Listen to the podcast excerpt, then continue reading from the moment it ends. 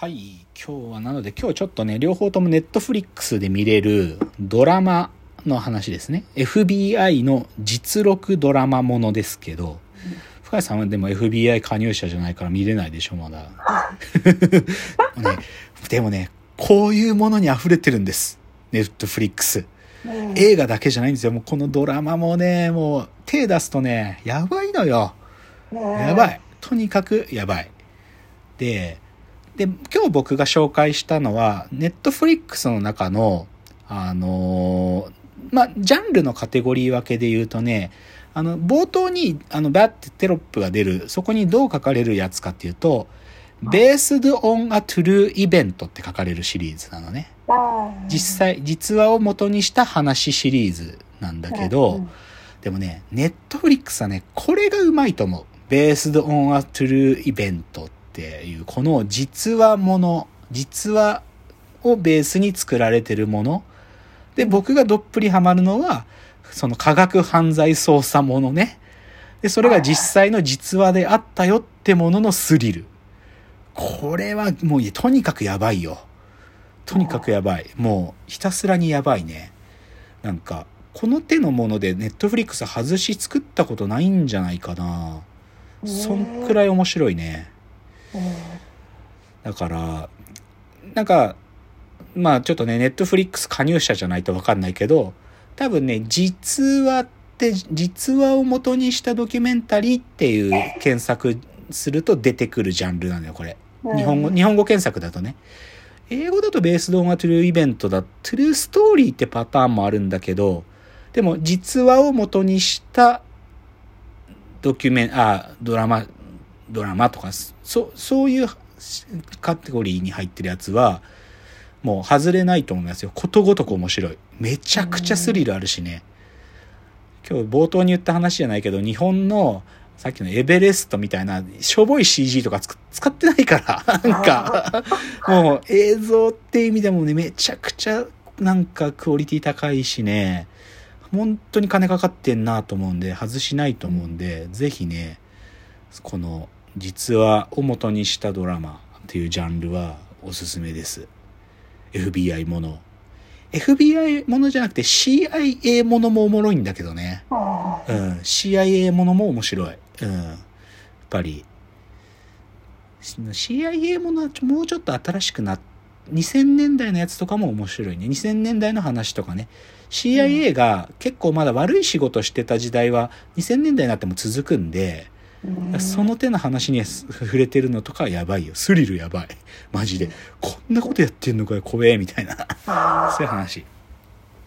じゃあちょっとね、今日本筋から若干離れちゃうんですけど、一つね、紹介したいというか、まあ、関係ちょっとする意味で言うとね、だから僕はね、日本も、こういう実話元にしたものを、もっとね、作る技術を上げなきゃいけないという、そういう思いがあります。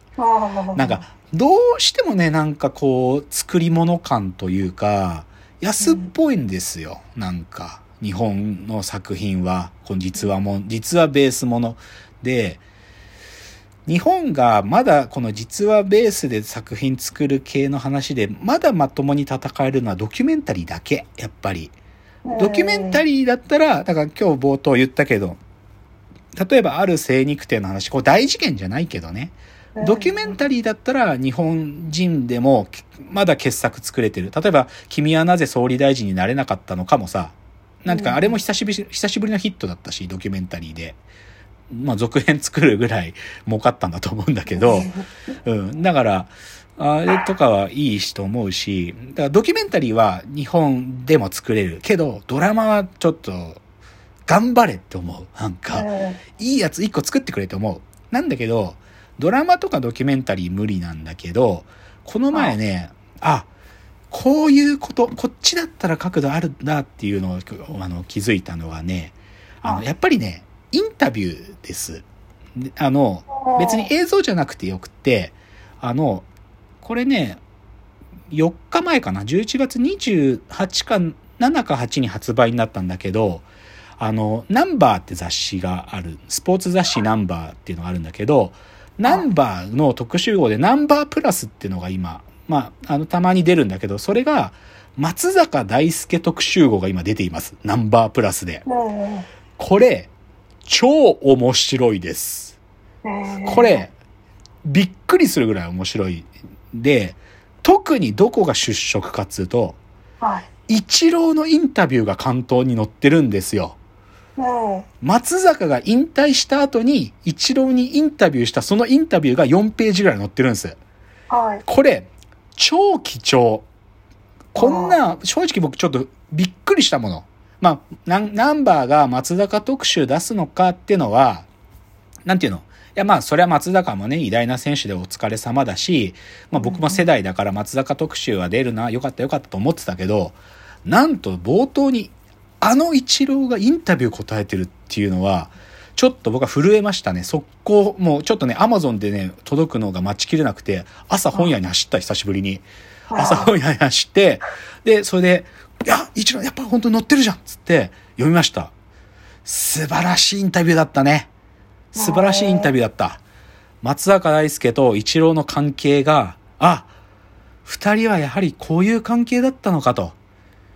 あのね、これ言っちゃうとちょっとね、ば、ばれちゃうから、ちょっとこ、はいなんか、一郎がどう答えてるかっていうのを言えないんだけど、うん素晴らしいよ。素晴らしい。あの、本当に、なんつうのかな、嬉しくなっちゃったね、ちょっと。なんか。あ、やっぱり、えまあ、一郎はさ、それこそ93、94ぐらいにブレイクしてますよと。はい。で、そこから首位打者を取って、ある意味一郎は、日本のプロ野球に嫌気がさしてた時期でもあるのよ、実はね。だんだんとそこから4年5年もうずっとトップで居続けた一郎は、マスコミがずっとついてきてね、くったらない質問、低い質問ばっかりしてくるし、もうずっと自分は首位打者で、日本という野球、日本で行われてる野球ってものに落胆もしてたし、この環境にうんざりもしてた時期だった。そこに98年松坂大輔が甲子園で春夏連覇して怪物だっつって入ってくるわけよ。うんで、そこで一郎はね、少し心ときめいたんだよ。その、自分が日本球界のトップになってから5年、6年経った時に、なんか、明らかに自分がプロに入ってきた時よりも圧倒的に注目されて、多くのものを背負ったピッチャーが入ってきた時に一郎は胸を躍らせたんだよね、きっと。で、松坂との最初の対決。まあこれはもう事実だから言うけど、一郎は3三振するんですよ。もう松坂にいいようにやられるわけ。だけど、で、そ、それでね、まあこれも、まあ事実だから言うけど、その一郎との初対戦で松坂が残した名言が、今日で自信が確信に変わりましたと言うんですよ。で、それに対して一郎はどう思ったのかってことがインタビューでも語られるし、で、一郎は、じゃあそのね、松坂との最初の対戦で3三振を喫するんだけど、そこでね、じゃあ、この松坂っていうピッチャーに、俺はこのままだとずっと負け続けることになる。これはこの球を打たねばならぬっていうね、その、一郎は松坂の、そのね、じゃあ、は入ってきたばかり怖いもの知らずの松坂の、この球こそ打ち崩したら、なんか自分の力を松坂に証明できるっていう、どの球を打ったのかっていうね、その話とかも書いてあるのよ。ちょ痺れました、僕は。うわ、そうだったのかっつって。ちょっとね、震えるんで、あの、ナンバープラス松坂大輔特集号、ぜひ、皆さん。あの、ちなみにね、松坂へのインタビューもあありますよ、当然。松坂大輔のインタビューもあるし、その、それまでにナンバーで松坂への取材してきた時系列のやつを再編集で載せてるのもあるんだけど、もう一つ僕いいなと思ったのは、桑田と松坂の対談もあるんですよ。やっぱり、今まで甲子園、あの、高校野球の甲子園のピッチャーで一番甲子園で勝勝利数を上げてるのは桑田ですよ。で、横浜高校、まだ PL 学園で甲子園20勝っていうもう絶対成し得ない大偉業をやってるのが桑田だし、甲子園春夏連覇っていう業をやってるのが松坂。この二人の対談も載ってるんで、めちゃくちゃ面白いです。なので、まあ今日の話に近づければ、だからさ、日本はこのスポーツとかの実際の人にうまくインタビューした記事とかは、実話ものという意味では作れるんだよ。このインタビューだったら。ドキュメンタリーインタビューは作れる。でもこれがドラマまで作れるかなんだよ。うん。だからね、ちょっと、まあドラマ映画ですけどね。ちょっと僕の、なんていうか、日本ドラマ界、もしくは映画界での希望は、ベースドオントゥルーイベント、もので、いいやつ作ってくれ。金使っていいから、ネットフリックスから金もらってる人いるでしょ。頼む。と思うというのが今日のお話じゃないでしょうかね。まあ、とまあ、あともう一つは深谷さん、ネットフリックス。何かが落ちたタイミングで早く入りなさいねということをもう一度強調したいという感じですかね。はい。でもどうですか？なんかでも深谷さんあんまり犯罪者は見ないからね、そもそもね。そうですね。相棒とかたまに。ああ、相棒は軽いよ。軽い。まあでも相棒でもあれだけ長いからね。あ、でも僕この前さ、映画の予告で見たんだけど、はい、相棒じゃないけどさ、同じテレビ朝日でさ、あの、沢口靖子がやってる科捜研の女っつドラマがあるんだけどさ、あれって、今まで何人の犯人捕まえてきたかみたいなのが映画の予告で出たんだけど、もうね、200人とか300人捕まえてるらしいのよ、あの人たち。すごくない？